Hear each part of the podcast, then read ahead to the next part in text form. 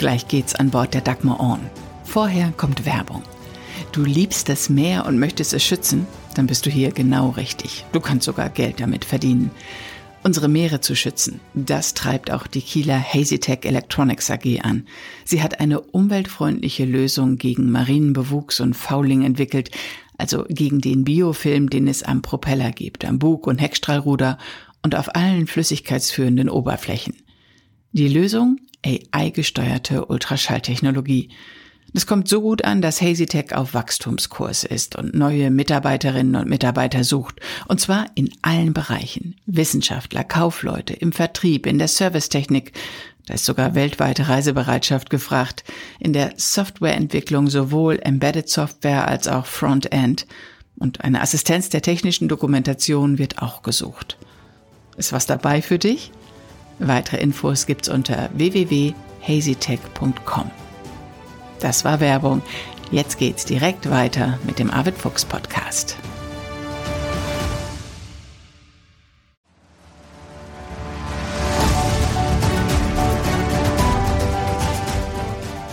Expedition Ocean Change mit Arvid Fuchs.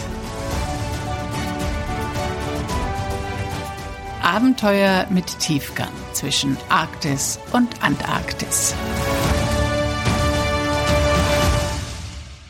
Herzlich willkommen zu dieser Podcast-Folge. Hier ist Bärbel in Hamburg. Lilith in Hamburg. Und Arvid in Bad Bramstedt. Wir sind hier wieder in einer fröhlichen Dreierrunde. Wir haben Lilith von Amerungen zu Gast und das hat folgenden Grund. Arvid und Lilith verbindet nämlich etwas. Und das ist der Südpol. Lilith, du willst hin und zwar noch in diesem Jahr zu Fuß und alleine. Und Arvid, du warst schon da, 1989. In dem Jahr, Arvid, warst du zunächst zu Fuß am Nordpol gewesen und bist dann am Ende desselben Jahres zusammen mit Reinhold Messner zum Südpol gegangen und ihr beide habt die Antarktis durchquert. 2800 Kilometer in 92 Tagen. Arvid, was für ein Gefühl hast du, wenn du an diese Expedition von 1989 denkst? Ach, das sind natürlich sehr prägende Erlebnisse. Also das war ja insgesamt ein sehr aktives Jahr für mich, wo ich äh, viel gemacht habe. Und äh, ja, die Antarktis ist so ja ein Kontinent, wo man erstmal sehr schwierig hinkommt, weil äh, es eigentlich, wenn man zum Südpol will, muss man heute eigentlich dorthin fliegen, weil anders kommt man dort nicht hin. Und äh, wenn man dann auch so die Polargeschichte kennt von Shackleton, von Scott, von Amundsen, äh, die ja da mit Schiffen hingefahren sind, aber unter großen Schwierigkeiten und äh, das sind dann Projekte, die über Jahre gegangen sind, dann äh, ja, dann ist das schon etwas, was irgendwie so nachhaltig äh, bei einem wirkt und äh, was man auch nicht vergisst. Mhm. Welches Gefühl löst die Expedition in dir aus? Kommt dir als erstes die Kälte in den Sinn oder der Eiswind oder dein Miteinander mit, mit Reinhold Messner, mit dem du damals zusammen unterwegs warst oder diese Freude, es geschafft zu haben oder, oder was, was ist das stärkste Gefühl? Was bleibt? Das stärkste Gefühl ist diese unendliche Weite. Also äh, wir haben ja damals diese Durchquerung gemacht und äh, am Südpol waren wir, glaube ich, nach 48 Tagen und äh, das war ja noch nicht mal Halbzeit damals gewesen. Also, äh, aber man sitzt abends in seinem Zelt und wir haben damals noch so äh, ja selbst gezeichnete Plotting-Karten, sagt man dazu. Also weil es keine brauchbare Karte in, in dem Maßstab gab und äh, das Gebiet ja auch äh, noch gar nicht richtig kartografiert war damals teilweise. Also wir haben dann im, im Zelt gesessen und ich habe dann also abends immer so unsere Position mitgeplottet. Damals ging das ja noch nicht alles elektronisch, sondern man hat noch so, so, ein, so einen Kilometerzähler mit einem Fahrradreifen am Schlitten gehabt und hat dann abends seine zurückgelegten Kilometer abgelesen und hat dann so Pünktchen um Pünktchen jeden Tag irgendwie aneinandergereiht und das Ganze ergab dann diese Strecke. Und wenn man dann acht Stunden unterwegs gewesen ist und festgestellt hat, dass man sich vom letzten Pünktchen nur ein kurzes Stück entfernt hat, auf dieser Karte, äh, dann, dann war das einfach das überwältigende Gefühl, wie gigantisch groß diese Antarktis ist. Unglaublich, unglaublich, was du erzählst. Und ich sehe, dass Lilith gerade ja gelacht hat, als du von dem Fahrradreifen am Schlitten erzählt hast. Wir wollen jetzt mal Lilith vorstellen, Lilith von Amerungen. Der hat nämlich den Plan, bald zum Südpol zu laufen, Lilith. Was treibt dich an? Was willst du genau machen? Ähm, für mich geht es darum, auf den Klimawandel aufmerksam zu machen. Also ich glaube, ich hatte meine ähm, eigene persönliche Klimakrise irgendwann. Ich war immer schon aktiv in dem Bereich und hatte dann so einen Punkt, an dem ich nicht mal dem Thema vorbeigekommen bin und dachte, ich muss und ich möchte jetzt was tun und habe äh, mich sehr damit beschäftigt und ich glaube, wie viele in meiner Generation, auch in anderen Generationen, so eine Machtlosigkeit verspürt ähm, und habe dann echt ein paar Monate drüber nachgedacht, was ich jetzt tun könnte und viel, glaube ich, auch jetzt gerade in der Klimabewegung, wenn bei vielen Menschen so eine dieses Gefühl aufkommt, was kann ich denn tun, ähm, gehen viele, glaube ich, in diese Selbstaufopferung. Und ich lag dann eines Nachts wach und dachte, ich glaube, ich muss was tun, woran ich Freude habe und woran ich gut bin. Und ich habe da gerade eine Ausbildung gemacht im Outdoor-Bereich. Und da war irgendwie diese Idee geboren, ähm, zum Südpol zu gehen und es einmal für die Aufmerksamkeit zu nutzen, also sozialer Aspekt, irgendwie Menschen aufzurütteln, mitzunehmen, zu sagen, setzt euch ein für Klimaschutz und gleichzeitig sammle ich Daten für das Leibniz-Institut für Troposphärenforschung, das sind Schneeproben ähm, und dann freue ich mich natürlich auch einfach unglaublich, diesen Kontinent erleben zu dürfen. Das ist ein unglaubliches Privileg, das wird auch eine Herausforderung, ähm, aber es ist was, was mich unglaublich auch fasziniert. Und ähm, es ist ein Ort, der sehr, sehr schützenswert ist. Wir steigen da gleich noch detailliert weiter ein. Ähm, aber erstmal krass. Mhm. Wie kam die Idee, dass du zum Südpol, ausgerechnet zum Südpol gehen willst? Das war für mich, ich habe die Ausbildung, die ich gemacht hatte, in Skandinavien gemacht. Wir haben viele kleinere Expeditionen im, im Polarkreis gemacht, auf dem skandinavischen Festland. Und ähm, für mich waren die Polarregionen unglaublich präsent. Und ich hatte da gerade viel auch über die Antarktis gelesen und irgendwie von der Westantarktis, die so bedroht ist. Und das ist eigentlich der Ort, ähm, wenn das abschmilzt, das ist für den größten Teil irgendwie des Meeresspiegelsanstiegs verantwortlich. Und ähm, habe dann gedacht, das, das ist der Ort, der geschützt werden muss. Genau, also wie der Rest der Welt auch aber der war sehr symbolisch für mich. Super, dass du das machst. Was ich aber noch viel beeindruckender finde, ist, dass du das nicht in einem Team machst oder nicht mit einem Partner, einer Partnerin zusammen, sondern du willst alleine dahin gehen. Arvid, was denkst du, wenn du das hörst? Äh, eine junge Frau. Wie alt bist du, Lilith? 23. 23, alleine auf dem Weg zum Südpol. Ja, was denke ich? Also ich werde ja häufiger angesprochen von, ich sag mal, von Menschen aller Altersschichten, so muss ich sagen, die äh, etwas in dieser Richtung vorhaben. Und äh, ich habe dann auch oftmals so das Gefühl, dass äh, die die Thematik nicht so richtig überblicken, was dort auf sie zukommt, dass es einfach nur cool ist, sowas zu machen. Und äh, dann äh, blocke ich das relativ schnell ab, weil äh, ich weder Zeit noch Lust habe, da jetzt irgendwie so ein Consulting zu betreiben, Expeditionsconsulting zu betreiben. Was ich bei vielen Menschen äh, vermisse, die so etwas machen wollen, die wollen einfach eine spektakuläre, coole Sachen machen, ähm, aber vergessen dabei so ein bisschen die Materie, also was, was die Vorbereitung zum einen angeht, aber was vor allen Dingen auch äh, die Ehrfurcht vor der Naturlandschaft angeht. Und das erkenne ich bei Lilith. Also, dass sie eben nicht mit einer gewissen Überheblichkeit oder Selbstgefälligkeit daran geht, sondern dass sie ähm, da schon sehr ehrfurchtsvoll daran geht und sich auch entsprechend vorbereitet. Ja, du hast mir erzählt, dass sie zu dir Kontakt äh, aufgenommen hat und hast immer gesagt, die meint es wirklich ernst. Die will es wirklich. Also von daher, ähm, ja, toll, überhaupt diese Einschätzung von dir dazu zu hören. Aber Lilith, jetzt wollen wir erstmal mehr von dir wissen, alleine zum Südpol zu gehen. Das ist ja, also der Südpol ist die eine Herausforderung, das Ganze alleine zu machen, ist ja die nächste Herausforderung. Wie sieht das ganz konkret aus? Wie planst du deine Expedition? Fangen wir mal so an. Genau, ich gehe im November diesen Jahres los und bin dann über Weihnachten und Neujahr weg. Insgesamt 45 Tage höchstwahrscheinlich bis Anfang Januar und komme dann am, am Südpol an. In der Antarktis gibt es so Winde, die sozusagen immer ähm, aus, der, aus der Zentralantarktis zur Küste gehen. Das heißt, ich werde die ganze Zeit Gegenwind haben und ähm, habe dann mein, mein Zelt dabei und stelle das jeden Abend auf und habe ähm, bis zu 85 Kilo in meinem Schlitten. Ich möchte gern nicht über das Gewicht irgendwie rüberkommen. Das sind schon 20 Kilo mehr, als ich irgendwie selber wiege. Ähm, Ui, ja. Und die ziehe ich hinter mir her. Das ist ganz viel Nahrung. Ich werde doppelt so viele Kalorien verbrennen, wie ich sonst im normalen Alltag hier in Hamburg verbrenne. Das heißt, ich packe Essen für zwei eigentlich und ähm, gleichzeitig Brennstoff. Das ist unglaublich wichtig, ähm, weil ich Schnee schmelze, um dann Wasser zu haben. Das brauche ich auch für die Nahrung. Ähm, aber dann nehme ich auch einfach noch einen extra Brenner mit, falls, also das ist wirklich auch ein Risiko, wenn der kaputt geht, den muss ich reparieren können. Ich kenne meinen auch ähm, wirklich auswendig und trotzdem ist das sehr essentiell.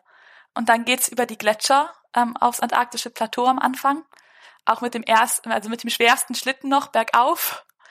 Und dann kommt die unglaubliche Weite für knapp einen Monat, ähm, wo es einfach weiß ist und man geht auf den Horizont zu und ähm, wird wahrscheinlich das Gefühl haben, nie weiterzukommen. Und dann, wie Arvid das beschrieben hat, muss man sich irgendwie ausrechnen. Das sind natürlich jetzt andere Zeiten, wie weit man gekommen ist. Ich kann aufs GPS gucken. Du hast GPS, das, das hast ja. du da unten auch. Das ist auch ähm, ein Vorteil, würde ich sagen, der modernen Technologie. Und ich glaube, ich muss da meinen Eltern auch nicht mehr antun, als ich das eh schon tue. ja, die lassen wir mal außen vor, was die dazu denken. Okay, aber ähm, Go for your dreams. Alles gut. Ganz konkret. Essen? Was nimmst du gefriergetrocknete Sachen, die du dann mit geschmolzenem Schnee aufwärmst? Und wie oft isst du dann? Also wie planst du, wie strukturierst du deinen Tag? Ähm, es wird eine sehr monotone Routine werden. Ich werde morgens ähm, essen, Schnee schmelzen, alles für den Tag vorbereiten, das Wasser auch für den Tag vorbereiten. Und dann werde ich gefriergetrocknetes Essen dabei haben. Ich werde mittags davon essen und dann abends wieder. Und zwischendrin gibt es sowas, dass man die ähm, Polarroutine eigentlich nennt. Und ich werde wahrscheinlich ähm, jede Stunde stehen bleiben und was essen. Es kann ein Müsli-Riegel sein, das kann ähm, Schokolade sein, das kann Nüsse sein, aber einfach, dass man diese Energie reinbekommt und das geht auch nur, wenn man wirklich regelmäßig isst, sonst kann man diese Mengen an Essen einfach auch schlecht zu sich nehmen und das muss alles ähm, also eine hohe Kalorien-Density, wird man auf Englisch sagen, haben, mhm. damit das geht. Und eigentlich muss man ja auch viel trinken. Musst du dann regelmäßig Schnee schmelzen, um, um, um genügend Flüssigkeit zu dir zu nehmen? Weil äh, das Wichtigste, denke ich mir, in dieser Region ist doch erstmal einen klaren Kopf zu behalten, oder? Auch bei der Kälte. Über was für Temperaturen reden wir? Wir reden über minus 15 bis minus 45 Grad. Ähm, es ist antarktischer Sommer, das heißt, es ist wärmer als jetzt im antarktischen Winter und trotzdem sind es natürlich extremste Temperaturen, ähm, wo man sehr gut auf sich acht geben muss. Und es ist eine Wüste. Ich glaube, das vergisst man schnell, wenn es kalt ist. Ich glaube, das kennen wir alle. Es regnet draußen, irgendwie will man nicht jetzt auch noch irgendwie was Kaltes trinken. Ähm, aber genau das muss ich tun. Man kann sehr, sehr schnell dort austrocknen und ich werde das ganze Wasser aber jeden Morgen vorbereiten und dann in Thermosflaschen mitnehmen und über den Tag verteilt trinken. Arvid, wie war das bei euch damals und was denkst du, wenn du Lilith reden hörst und was äh, gibst du ihr aus deiner Südpolerfahrung oder Antarktis-Erfahrung mit auf den Weg? Na, Lilith hat das schon sehr korrekt geschildert. Also wir haben damals, glaube ich, pro Kopf pro Tag etwa viereinhalbtausend Kalorien während der Antarktis-Expedition äh, genommen. Am, am, Nordpol war es damals ja kälter, da braucht man noch mehr Energie. Also der ganze Stoffwechsel verändert sich ja auch. Und äh, deshalb hat man also ein, äh, ein Heißhunger auch äh, gerade auf energiereiche Nahrung. Aber das Kernproblem, was Lilith auch geschildert hat, ist, dass man ja Wasser in flüssiger Form nicht vorfindet. Und äh, die Antarktis äh, ist eben wirklich eine Wüste, allein durch das Atmen, durch das Laufen, durch das Skilaufen, das Schlittenziehen, ähm, äh, verliert man Flüssigkeit, man dehydriert sehr leicht. Deshalb ist es wichtig, dass man eben halt in, in Form von, von Thermosflaschen eben genügend Wasser dabei hat, was man über den Tag trinkt. Und trotzdem ist man dann, weil man ja nun auch nicht fünf Liter Wasser tagsüber irgendwie so ohne weiteres zu sich nehmen kann, weil man sie auch alles tragen muss oder ziehen muss, ähm, äh, nimmt man relativ äh, ja geringe Mengen über den Tag äh, gespreizt natürlich zu sich. Und abends, wenn man dann, so haben wir das gemacht, das Zelt aufgebaut hat, der Kocher brennt, dann äh, muss man erstmal seinen Flüssigkeitshaushalt wieder irgendwie in Ordnung bringen und dann natürlich auch die Nahrung zu sich nehmen. Und äh, was Lilith eben geschildert hat, dass man über den Tag verteilt immer wieder Nahrung zuführen muss, das ist auch ganz wichtig, damit man nicht einbricht und nicht irgendwie äh, die ja die Leistung verliert. Mhm da würde ich fast nochmal zu sagen, dass ähm, Arvid das ja auch vorher nochmal gesagt hat, dass er oft Leute irgendwie auf den Prüfstand stellt und ähm, ich das erste Mal bei ihm im Flur stand und Arvid mir wirklich sehr, sehr viele kritische Fragen gestellt hat ähm, und dass ich das aber auch sehr geschätzt habe und das Gefühl hatte, ja, der meint es auch wirklich ernst mit mir. Ähm, und das ähm, schätze ich unglaublich und das sind aber genau diese Fragen, diese kleinen Detailfragen, wo man auch weiß, boah, man muss sich auf so viele Aspekte vorbereiten und man muss so viele Sachen im Blick haben, damit das gelingt. Was fällt dir da als erstes ein, worauf Arvid dich hingewiesen hat? Na, der hat, äh, Arvid hat mich gar nicht darauf hingewiesen. Arvid, ähm, Arvid stand da und hat mir so ganz viele Planungsfragen gestellt, wie ich mir Dinge vorstelle. Also wie ich mir das mit der Nahrung vorstelle, wie ich mir das mit der Navigation vorstelle. Ähm, und hat sich dann ganz genau meine Antworten angehört. Und dann dazu irgendwie gesagt, was er davon hält. Hm. Und ähm, das war eine unglaublich wertvolle und interessante Unterhaltung für mich. Ähm, und also ich bin da ja auch am Anfang einfach einmal so reingeschneit. Da bin ich dir nur ganz kurz begegnet, Arvid. Ja, ja, das war damals, das war gut ein Jahr her jetzt, glaube ich, oder ein knappes ja. Jahr her damals, äh, wo du angefragt hattest, ob du äh, dir Pulkerschlitten für ein Training ausleihen kannst. Und äh, ja, das ist, äh, wie ich eingangs sagte, also ich, ich werde ja häufig angesprochen und wenn man so zwei, drei Fragen stellt, dann äh, merkt man äh, mit ein bisschen Erfahrung schon, ob sich jemand auch wirklich im Detail damit befasst hat oder ob das, ich sag mal, irgendwie auch so ein Strohfeuer ist, was da in, äh, initiiert werden soll. Und äh, so, und da hatte ich bei dir eben das Gefühl, dass du äh, durchaus durchaus dich da sehr intensiv mit befasst und auch eben halt diese Trainingssession. Das ist etwas, was, was ich äh, als ganz, ganz wichtig erachtet habe, dass man nicht sagt, also meine erste Expedition geht zum Südpol, sondern ich baue auf und ich sammle Erfahrungen, was du in Skandinavien gemacht hast und äh, was du darüber hinaus, das musst du selbst erzählen, auch äh, gemacht hast. Äh, also das ist, glaube ich, ganz entscheidend, dass man nicht den zweiten Schritt vor dem ersten macht. Und äh, das klar, ich wollte mir ja auch erstmal ein Bild machen. Was hast du denn mit dem Pulkerschlitten von Arvid gemacht? Wo hast du trainiert? Das war eigentlich so, ich hatte, ähm, es war nicht direkt Training da zu dem Zeitpunkt, sondern es war, ähm, das Hamburger Abendblatt hatte bei mir angerufen und wollte ein Interview machen. Und ähm, da haben die dann gemeint, kannst du nicht irgendwas mitbringen, damit das irgendwie so expeditionsmäßig aussieht? Und ich ähm, war gerade bei meinen Eltern zu Besuch in Hamburg und hatte gar keine Ausrüstung mit dabei und habe gedacht, oh Gott, ähm, wo kriege ich denn jetzt sowas her? In Hamburg haben die meisten Leute ja vielleicht dann doch nicht so einen Expeditionsschlitten. Ähm, Nö. Und habe dann irgendwie an Arvid Fuchs gedacht und dachte, oh Gott, vielleicht, der wohnt ja hier oben auch irgendwo und ich, ich probiere es jetzt einfach mal. Es hat sich angefühlt wie eine verrückte Idee und ich habe einfach mal angerufen und ähm, da war irgendwie Rolf Dieter mit am Telefon und ähm, der hat dann gesagt, ich frage mal Arvid, aber das sollten wir auf jeden Fall hinbekommen. Und dann bin ich vorbeigekommen und ähm, bin ganz herzlich begrüßt worden und habe dann diesen Schlitten mit ähm, zum Interview genommen. Super, ja, das war die erste große Geschichte, die Abendblattgeschichte. Die habe ich letztes Jahr auch gelesen. Ja. Ähm, du hast aber auch Trainings in Finnland absolviert, um dich auf dieser Expedition vorzubereiten. Und du hast ein, ein Outdoor-Guide-Zertifikat gemacht, ne? Natural Guide. Ja, ich habe schon in Skandinavien studiert und habe das dann abgebrochen und habe dann mich umorientiert und habe eine Ausbildung zum Nordic Nature Guide gemacht. Das ist eine zweijährige Ausbildung, eine schulische Ausbildung in, in Skandinavien und die habe ich in Nordfinnland gemacht und da ähm, hatten wir schon irgendwie 100 Zeltnächte pro Jahr. Das heißt, wir haben ganz viele kleinere Expeditionen gemeinsam gemacht als Team. Ähm, oben ähm, in Abisko, also im im nördlichsten Nationalpark von, von Schweden. Und dann habe ich ein Praktikum gemacht ähm, auf Spitzbergen bei Eric Phillips, der auch viele Antarktis-Expeditionen gemacht hat und habe da eine Gruppe mit ihm gemeinsam geguidet. Ähm, das war auch ähm, eine unglaublich lehrreiche Erfahrung. Und es geht jetzt eigentlich für mich in zwei Wochen los nach Norwegen, nochmal auf eine eigene Trainingsexpedition alleine über den Hardanger Widder und der ist auch sehr bekannt. Da haben schon viele ähm, Polarreisende vor mir trainiert, weil das so auf dem europäischen Festland der Antarktis vielleicht am ähnlichsten ist. Was ist die größte Herausforderung bei deiner Südpolexpedition? Ist es der Anstieg, den du gerade schon erwähnt hast, zu Beginn, wo du diesen schweren Pulkerschlitten, der 20 Kilo mehr wirkt als du selbst, auf über 2000 Höhenmeter hinweg äh, ziehen musst? Ist es das oder?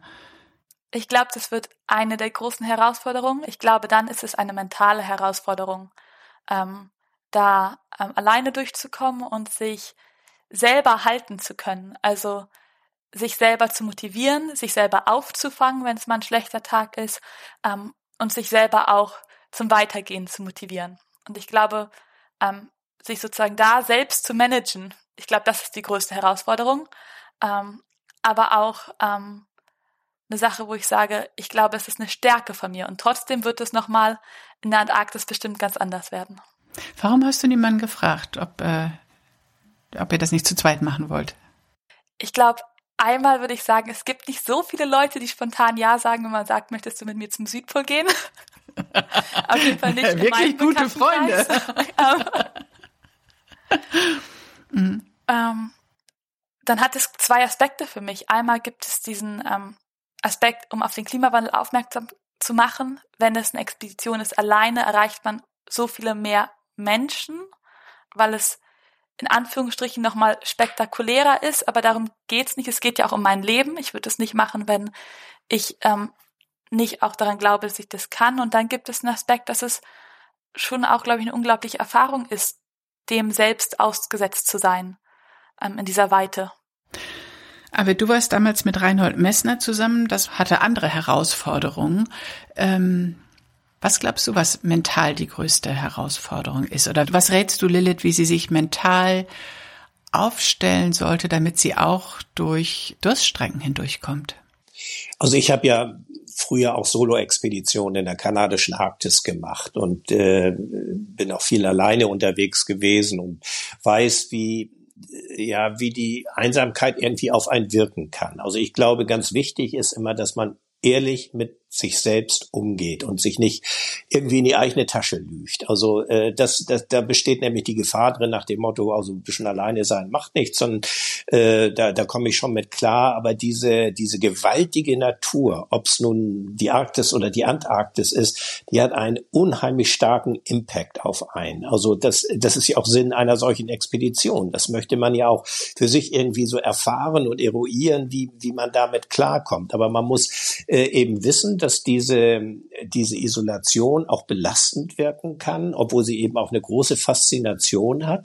Und äh, deshalb äh, ist es wichtig, dass man auch schon im Vorwege sich wirklich mal testet. Kann ich das? Also äh, wie gehe ich mit dieser Einsamkeit, mit dieser Isolation um? Und ähm, nochmal, ich glaube, deshalb ist es auch wichtig, dass so eine äh, Tour jetzt wie durch die Hardanger Witter oder äh, anderes auch wirklich stattfindet, ähm, damit, damit man das also hinterfragen kann, weil es wird sicherlich Phasen geben, wo es einem nicht gut geht, wenn man irgendwie festhängt, weil es Sturm ist und man nicht weiter kann und man dann zählt, wie viel Tagesration habe ich noch, komme ich mit meinem Essensplan, mit meinem Brennstoff hin, irgendetwas geht kaputt, wie kann ich das reparieren?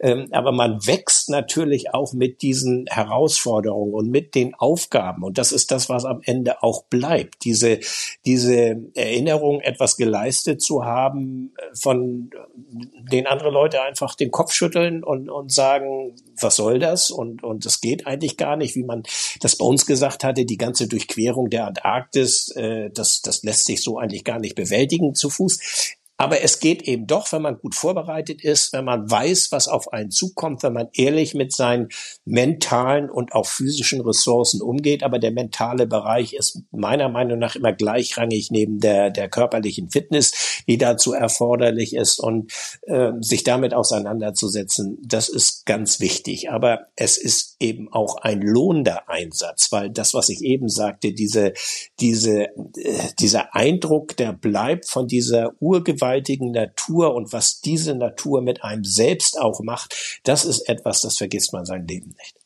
Wie hält man seinen Geist wach und wie ähm, motiviert man sich weiterzulaufen, Arvid, wenn es minus 35 Grad sind, der eisige Wind ins Gesicht weht und man irgendwie nicht vom Fleck kommt und der Magen knurrt?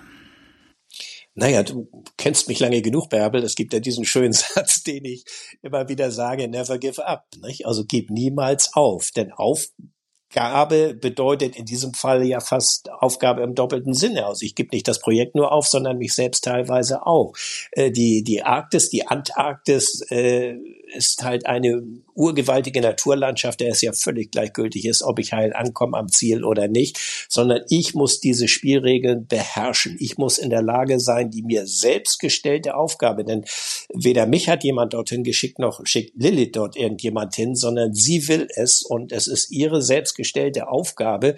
Und dann muss man auch in einer Situation, wo es einem schlecht geht, wo der Wind einem ins Gesicht bläst, wo die Nasenspitze erfriert, wo sonst irgendetwas äh, passiert, sagen, verdammt nochmal, du hast es so gewollt und sieh auch zu, dass du da durchkommst. Also diese, dieser innere Trotz, so ist es bei mir zumindest, der sich dann aufbaut, dir geht schlecht oder es ist äh, Sturm auf hoher See oder wie auch immer, ähm, dieser, dieser Trotz, der sich dann beinahe jetzt erst recht und jetzt beißt du dich verdammt nochmal dort durch. Und das ist etwas, so eine Überlebensstrategie, die muss man verinnerlichen. Never give up. Gib niemals auf, egal wie schlecht es dir geht. Und es hat niemand anderes irgendwie die Verantwortung für das eigene Tun und Handeln zu tragen, außer man selbst.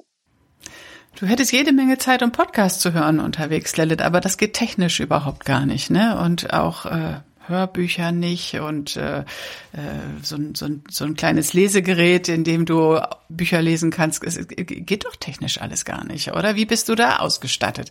Und wie hältst du Kontakt zu deinen Eltern oder zu uns allen?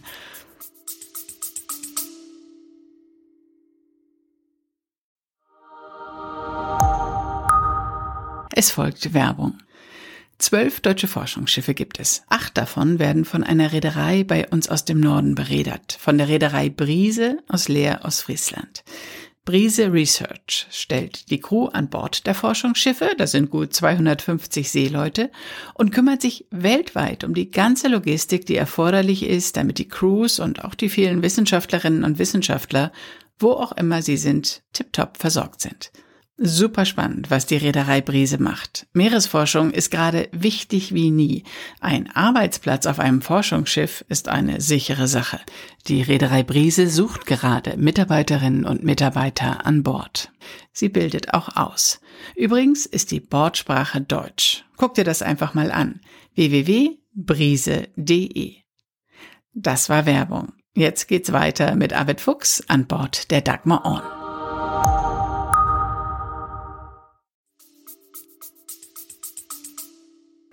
Das ist, also technisch ist es schwierig, aber mittlerweile sogar möglich. Man könnte jetzt mit Solarbatterien aufladen. Dann könnte ich wahrscheinlich sogar auf dem alten iPod oder vielleicht sogar auf meinem Handy Dinge hören. Ähm, man weiß bei Spotify, das schaltet sich nach einem Monat ohne irgendwie Verbindung zum Internet dann irgendwann ab. Aber ähm, ich halte eigentlich Kontakt über ähm, Satellitentechnologie. Also ich kann meinen Standort durchschicken an Space. Es gibt ein Basecamp ähm, an der Küste der Antarktis ähm, und die kriegen meinen Standort abends. Ähm, dann wissen die, wo ich bin. Und ähm, ich weiß gar nicht, ich war noch nie auf einer Expedition, wo ich irgendwie Podcasts gehört habe und wo ich irgendwie viel Musik dabei hatte und so. Ähm, ich kann mir das gerade nicht so richtig vorstellen, da draußen zu sein und das zu tun. Und trotzdem werde ich das wahrscheinlich so vorbereiten, dass das geht. Und ich glaube, auf so einer Expedition muss man sich selber aushalten können.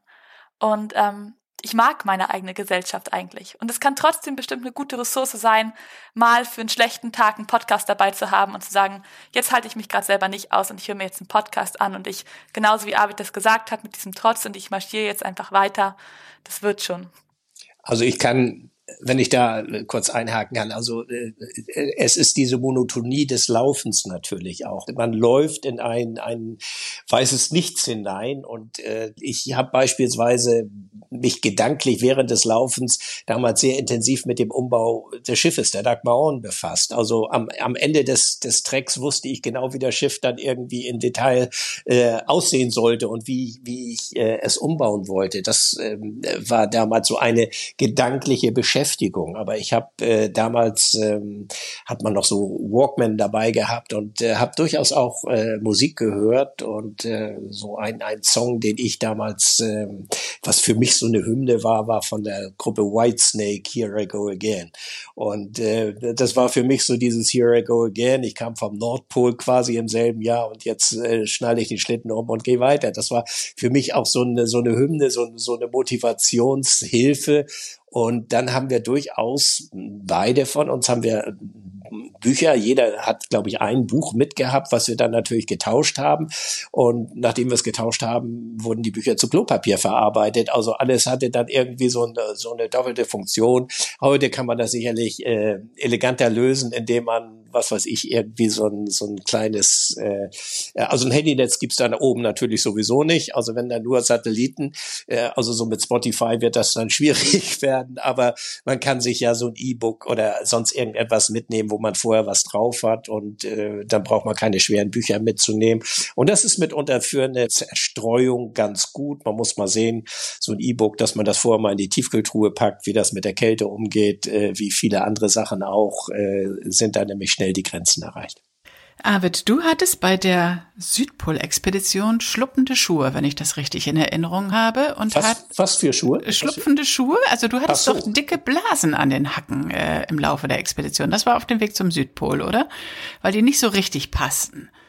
Ja, das war auf dem Weg zum Südpol. Damals äh, gab es die Stiefel, die die Lilith jetzt tragen wird, gab es damals in dieser Form noch nicht. Und wir hatten äh, Lederstiefel von einer italienischen Firma dabei und äh, die relativ kurzfristig geliefert waren. Das war auch ein Fehler rückwirkend und ähm, äh, da wir Schlitten hatten, die nochmal deutlich schwerer waren. Die wogen nämlich 135 Kilogramm, die Schlitten. Nun sind wir ja auch kräftiger gebaut und wiegen auch mehr Gewicht. Insofern ist für wahrscheinlich so die, die Gewichtdifferenz ähnlich wie bei, bei Lilith. Aber ähm, es, es war eine enorme Belastung an den äh, an, an den Fußballen und die waren nicht optimal angepasst und deshalb hatte ich dann so Blutergüsse unter den Ballen, die lästig und schmerzhaft waren, aber die dann irgendwann ja auch mal verheilt sind und weggegangen sind. Never give up. Unglaublich. Lilith, wie bist du ausgestattet? Ähm, Klamotten kommen wir gleich noch drauf. Das scheint ja auch schon festzustehen, so wie ich Arvid gerade verstanden hatte. Ich wollte aber eigentlich auf diese ganzen äh, Verletzungsgeschichten hin. Also wie bist du da ausgestattet? Wie kannst du dir selber helfen unterwegs? Also nicht nur bei aufgescheuerten Hacken, sondern es kann ja auch sonst irgendwas passieren. Na, ich werde erstmal ein sehr großes, sehr gut ausgestattetes Erste-Hilfe-Set mit dabei haben. Ähm, ich habe natürlich auch selber irgendwie Erste-Hilfe-Ausbildungen. Ähm, mit denen kann man sich natürlich nur bedingt selber helfen, wenn man jetzt sagt, es ist was Kritisches. Ähm, das hängt dann sehr von deinem Mentalzustand ab und wie, wie schwer man verletzt ist. Ähm, was unglaublich wichtig ist, ähm, ist so kleine Wunden. Also wenn man jetzt Arvid redet, hat zum Beispiel jetzt ja von Blasen äh, erzählt, dass man da unglaublich gut aufpasst, dass sich das nicht entzündet. Das wäre hier in Deutschland sagt man ja, man hat eine Blase und irgendwie ist ein bisschen lästig und man denkt nicht daran, was die Konsequenz wäre, wenn sich jetzt diese Blase entzündet. Das wäre eine Blutvergiftung. Und ähm, das ist natürlich in der Antarktis ähm, ähm, um einiges lebensbedrohlicher, als wenn ich jetzt hier bin, ich wohne direkt neben dem Krankenhaus, ich müsste nur rüber, einmal über die Straße laufen. Das ist dort unten anders. Ähm, also wirklich diese Routine zu haben, sich um alles immer sorgfältig zu kümmern. Ja, aber auch entsprechende Medikamente wahrscheinlich dabei zu haben, ja. ne, die du dann nehmen kannst. Das musst du ja auch alles mitziehen. Antibiotika, andere Dinge und dann im Notfall könnte ich ähm, Ärzte über Satellitentelefon anrufen und sagen, was muss ich hiervon nehmen. Ja, das sind, sind natürlich heute etwas andere Möglichkeiten. Das ist auch super, dass, äh, dass du darauf zurückgreifen kannst. Also, und was du sagst eben halt, dass man auch bei Blasen vorsichtig sein muss. Ähm, das äh, ist wohl so. Ich, ich habe damals, äh, das war auch etwas fahrlässig, mir mit einer Stopfnadel einen Wollfaden durch die Blutblasen gezogen, damit man eine Drainage hatte, damit das ablaufen konnte, weil das äh, so tief unter der, der Hornhaut saß. Ähm, ist gut gegangen, aber es ist wahrscheinlich nicht die Maßnahme, die ich empfehlen würde.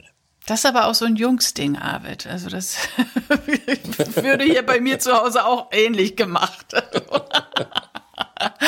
ähm, du hast gerade gesagt, du meldest dich jeden Abend per Satellitentelefon. Was ist, wenn du dich nicht meldest? Was passiert dann? Also das erste Mal passiert gar nichts. Ähm, das kann ja einfach sein, dass ich unglaublich müde war. Ich habe mein Zelt aufgebaut, ich bin Schlafsack, ich bin eingeschlafen, ich habe es vergessen. Mm, wenn ich mich zweimal nicht melde, dann ähm, würden sie schauen, ob man Search and Rescue einleitet. Und das ist aber einfach, da muss man sich in der Antarktis darüber bewusst sein. Das hängt von den Wetterverhältnissen ab, das hängt davon ab, wo ich bin. Aber ähm, dann würden sie wahrscheinlich suchen kommen, wenn es geht. Weil sie wissen ja, wo ich das letzte Mal war. Mhm. Also man hat dann wahrscheinlich so einen 50 bis 60 Kilometer Radius, von dem ich eigentlich nicht entfernt sein könnte, weil weiter habe ich es wahrscheinlich nicht geschafft. Okay, aber das ist auch alles vorbereitet und durchdacht, wie, wie dir da geholfen werden kann. Hattet ihr das damals auch, Arvid? Ja. Eure Expedition war ja auch jedenfalls stark im öffentlichen Fokus, ne? weil ihr beide da äh, zusammen unterwegs wart und als erste die Antarktis durchquert habt.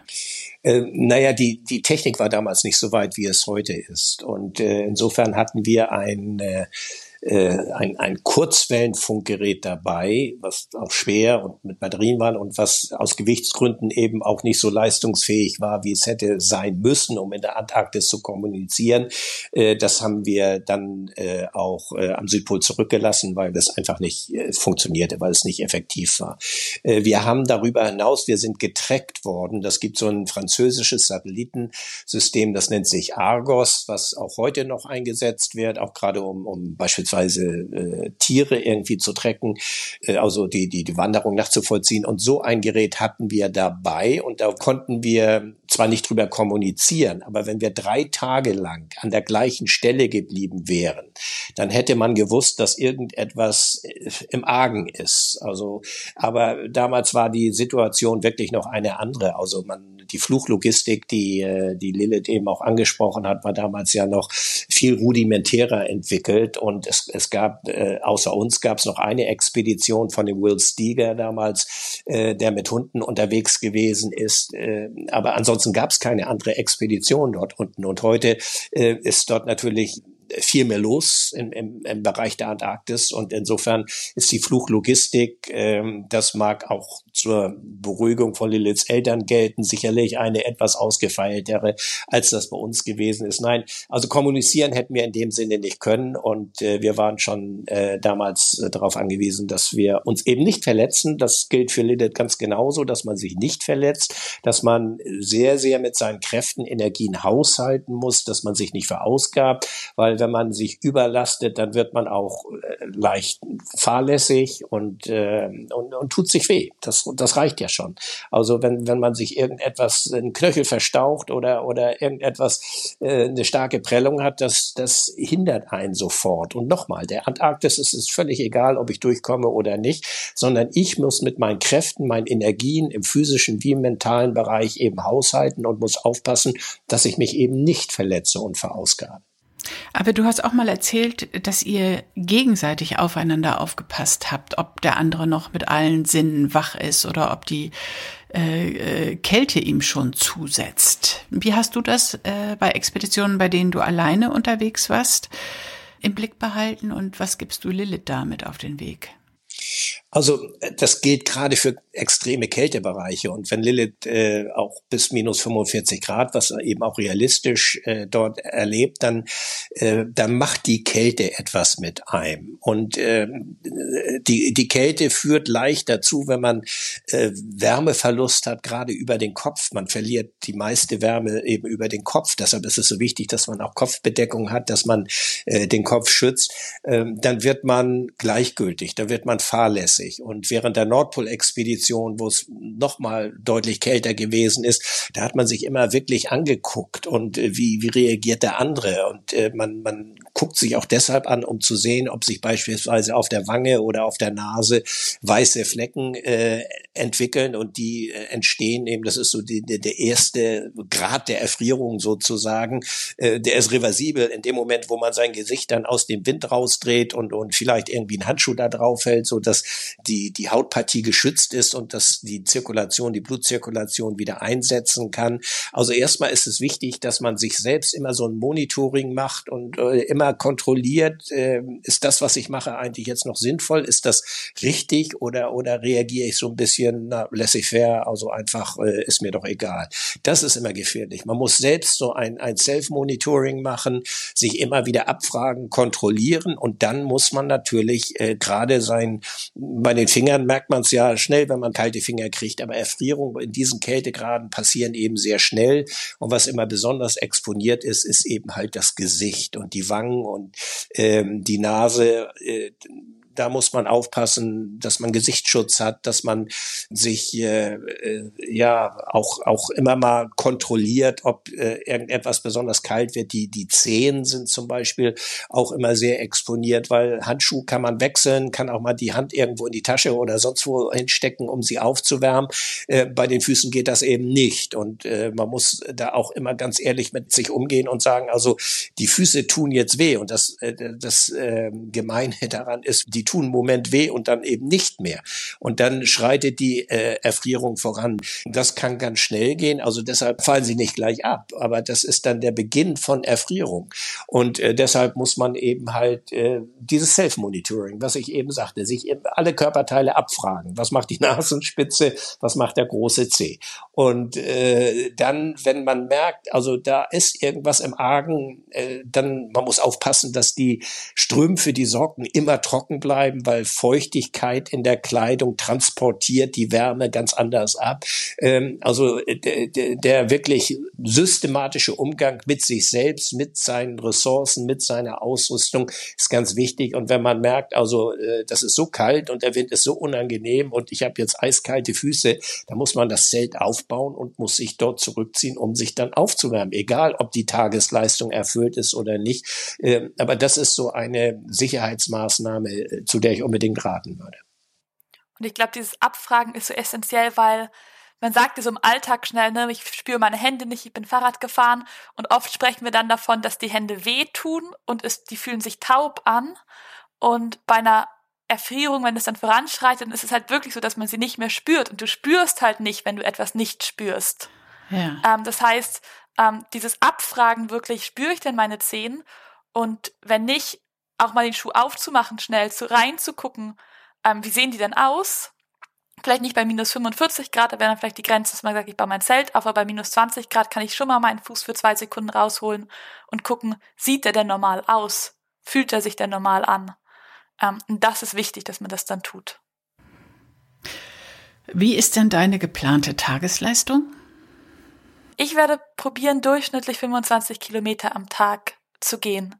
Das wird am Anfang mit einem schweren Schlitten bergauf weniger sein und dann auf dem antarktischen Plateau bei guten Wetterbedingungen auch mal deutlich mehr. Und wie lang ist die Strecke insgesamt? Welche Route planst du? Ähm, ich habe mich noch nicht hundertprozentig entschieden. Die Route, die jetzt am wahrscheinlichsten ist, ähm, die wäre 1130 Kilometer bis zum Südpol. Und ähm, da würde ich dann knapp 45 Tage brauchen, ein bisschen mehr oder ein bisschen weniger. Ist das die Route, auf der Arbeit auch unterwegs war oder ist es eine andere Route? Das ist eine andere Route. Also ich ziehe so ein bisschen drei Routen in Betracht. Das ist ähm, eine andere Route, die ist ein bisschen östlich von der von Arvid und ähm, Reinhold Messner, aber gar nicht so weit entfernt. Dein Equipment hast du schon zusammen? Arvid sagte gerade, du hast andere Schuhe oder du hast deine Schuhe schon. Hast du auch sonst, bist du schon, schon ausgestattet mit allem? Vom Zelt bis zu deiner Outdoor-Gear? Ich habe Teile des Equipments zusammen. Ich habe natürlich Ausrüstung, mit der ich auch auf Trainingsexpedition gehe. Es gibt aber auch einfach Ausrüstungsstücke, die ich für die Antarktis nochmal nachrüsten möchte. Und da habe ich noch nicht alles zusammen. Das hängt auch davon ab, ähm, wen ich als Sponsoren gewinne. Ich bin ähm, in Gesprächen momentan, aber ich suche auch noch nach Sponsoren. Und ähm, davon hängt es natürlich dann auch ein bisschen ab. Wenn da Ausrüster mit dabei sind, ähm, dann finden die es bestimmt auch interessant, dass ich deren Ausrüstung trage oder dass man das Logo von jemandem mit auf dem Schlitten hat. Das ist der nächste Punkt, äh, die Finanzierung dieser ganzen Expedition. Äh, dafür brauchst du Sponsoren natürlich. Genau. Hast du schon welche oder ähm, suchst du überwiegend noch? Also das kann jetzt ja auch mal ein Aufruf sein, hier Lille zu unterstützen bei dieser Expedition. Genau, ich suche noch. Ich bin auf jeden Fall auch in sehr, sehr guten Gesprächen. Ich bin auch optimistisch, aber ich freue mich auch immer noch über Kontakte und ähm, über Menschen, die so ein Vorhaben mit unterstützen möchten. Ja, die können sich dann äh, direkt an dich melden. Du hast eine eigene Website, lilithvanamerongen.com und da kann man Kontakt zu dir aufnehmen. Ähm, eine Frage habe ich noch, aber du hast gerade gesagt, ja, dann muss man halt eine Pause machen und äh, das Zelt aufbauen. Aber mal eben eine Pause machen und das Zelt aufbauen bei minus 45 Grad und eisigem Wind, äh, dieses Zelt aufbauen, ist doch auch eine eigene Herausforderung. Das wird doch kein einfaches so Pop-up-Zelt sein, was so mit einem Schnipp äh, steht, oder? Wie ist es heute? Was für ein Zelt hast du, Lilith?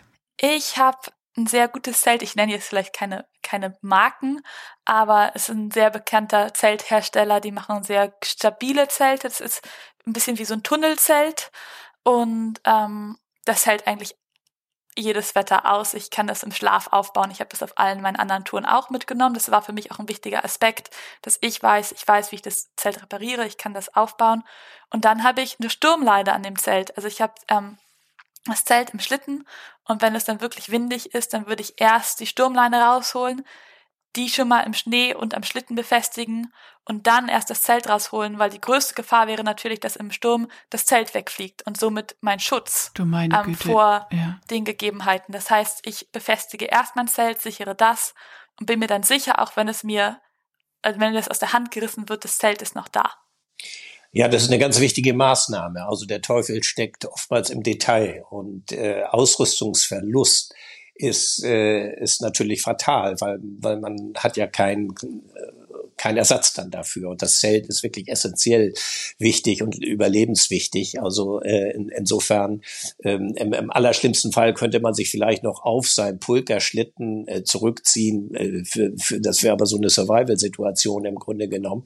Aber äh, das Zelt ist ganz wichtig und insofern muss man aufpassen, dass man nichts verliert. Also äh, es kann auch eine Isomatte sein, also so eine Unterlegmatte für einen Schlafsack. Wenn man die einfach irgendwie äh, beim Zeltaufbau nicht richtig sieht, gesichert und es kommt eine Böe, dann ist die weg und die findet man auch nicht wieder, weil die dann so schnell vom Wind verweht wird, dass man dort nicht hinterherkommt. Also äh, deshalb ist äh, der, der sichere Umgang mit der Ausrüstung ganz wichtig und äh, da ist wirklich äh, große Sorgfalt äh, gefordert.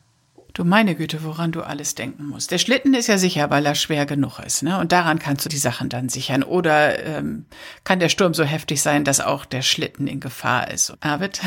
Das kann durchaus sein. Also wir haben beispielsweise den Schlitten eigentlich immer zusätzlich mit einer Eisachs, also einem Eispickel sozusagen als Schneeanker auch noch gesichert, äh, weil der Sturm kann dort so heftig sein.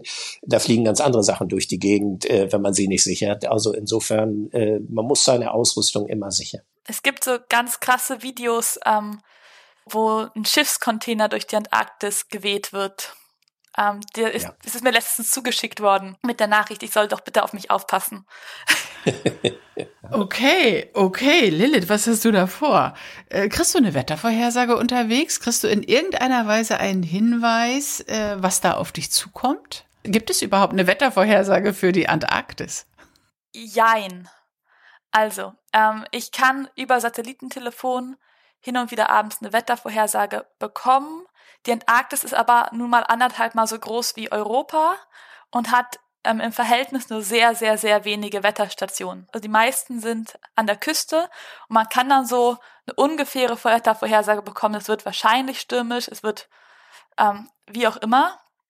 Ähm, aber das ist dann eher so, als würde man sagen, naja, irgendwo in Deutschland gibt es jetzt mal einen Sturm. Und dann kann ich mich darauf einstellen, dass der mich vielleicht trifft. Aber es hilft natürlich, sich auf sowas einstellen zu können. Aber ihr hattet damals keine Vorhersage, oder? Nein, wir hatten überhaupt keine Vorhersage. Wir hatten ja auch keine Kommunikation. Und äh, insofern musste man das Wetter nehmen, wie es kam. Ich finde das ein wichtiger Aspekt, weil man, also egal ob ich jetzt die Vorhersage bekomme oder nicht, es wird mich ja trotzdem treffen. Und ich glaube, es ist dann ähnlich wie bei Arvid. Das glaube ich auch, weil äh, selbst wenn man, ich meine, der Sturm kommt nicht von einer Minute zur anderen, sondern es findet eine Wetterverschlechterung statt. Und man muss bisschen, ja, wissen, wie sich so ein, ein antarktischer Sturm entwickelt und einfach so ein paar äh, Hinweise äh, berücksichtigen und äh, natürlich auch irgendwie Blick auf den Luftdruck und, und sonstige Dinge haben, um zu sehen, ob sich da etwas äh, anbahnt. Aber man kriegt schon diese Warnsignale und noch einmal, diese Warnsignale muss man einfach ernst nehmen und darauf reagieren und dann rechtzeitig irgendwie äh, sein Zelt aufbauen. Und, und wenn dadurch die Expedition ein, zwei Tage länger dauert, dann ist das auch völlig gleichgültig. Aber dafür hat man diese ein, zwei Tage in Sicherheit verbracht und äh, hat nicht irgendwie Ausrüstungsverlust oder, oder Schlimmeres zu befürchten. Aber in der Wüste kann man sich doch nirgendwo Schutz suchen. Da ist man doch dem Sturm ausgeliefert. Oder er hilft dann das, das Zelt tatsächlich als Sicherheit? Kriegt man das so sehr stabilisiert oder? Doch, ich kenne auch das Zelt, was Lilith mitnehmen will. Das würde ich auch äh, sofort dafür äh, mit einsetzen wollen. Ähm, äh, ja, die Zelte, wenn sie denn genügend Abspannmöglichkeiten haben und man nutzt natürlich äh, als Schneeanker dann, um die Zelte abzuspannen, seine Skier und, äh, und, und was man sonst an Gerätschaften hat, um, um es wirklich sturmfest äh, aufzubauen. Und dann halten diese Zelte eigentlich diese Stürme aus. Das kann man so sagen. Und ich habe doppelte Zeltstangen dabei und so Sachen. Das ist ganz wichtig, weil eine Zeltstange kann immer mal knacken und äh, was auch immer früher ein Riesenproblem war, diese Shockcords, diese Gummibänder, die da drin sind, um die zusammenzuziehen, die sind oftmals äh, qualitativ nicht sehr gut, dass sie bei Kälte sich einfach, die kannst du in die Länge ziehen, aber sie ziehen sich nicht mehr zusammen. Aber das ist bei dem Zelt, den, das du mitnimmst, glaube ich, nicht die Gefahr und das wirst du auch alles wissen. Du bist bestens vorbereitet, so hört sich das an, Lilith. Aber juckst du eigentlich in den Fingern, wenn du sie und ihre Pläne hörst?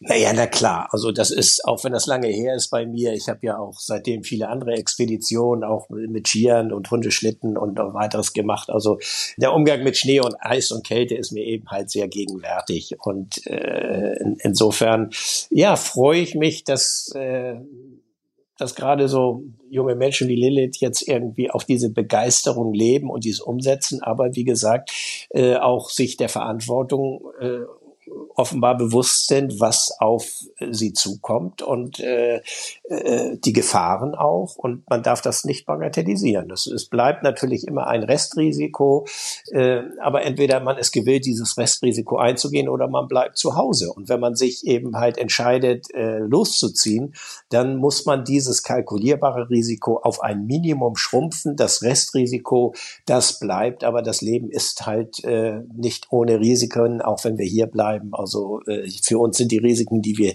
hier leben, bloß immer so allgegenwärtig und normal, dass wir sie einfach ja auch im Alltag akzeptieren, Stichwort Straßenverkehr oder sonstige Sachen.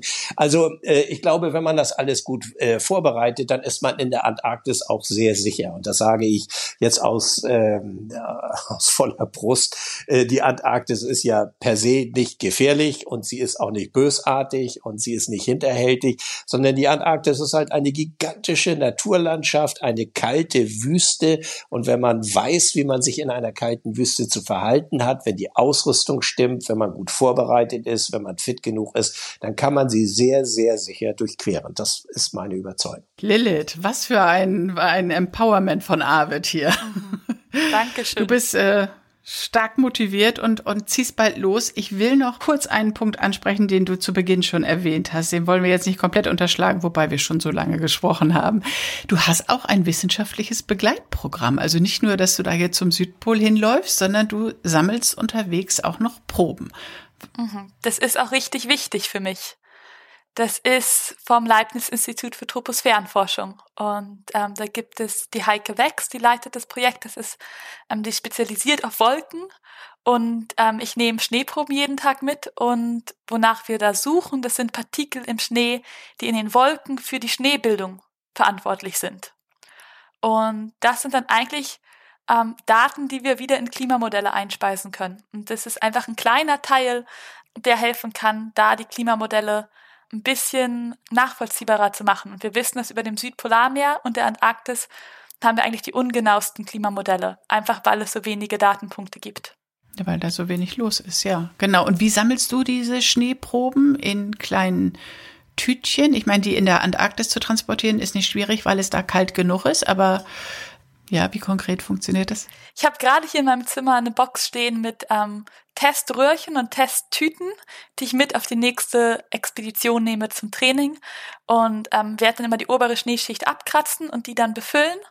Und dann wird sich Heike die auch nochmal angucken und schauen, ob die kontaminiert sind, wie wir das besser hinbekommen können und dann auch welche Art vom Sammeln für uns besser funktioniert. Und die werde ich dann im Schlitten mit mir mitnehmen und die müssen dann gefroren aus der Antarktis wieder nach Deutschland kommen.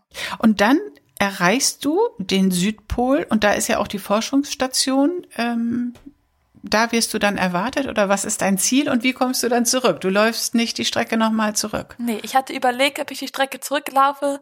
Ähm, auch so wie Arvid ähm, und Reinhold Messer es damals gemacht haben, gibt's ja diese Kites, diese Segel, die man mitnehmen könnte, um zurückzukiten. Ich habe gesagt, das ist meine erste große Antarktis-Expedition.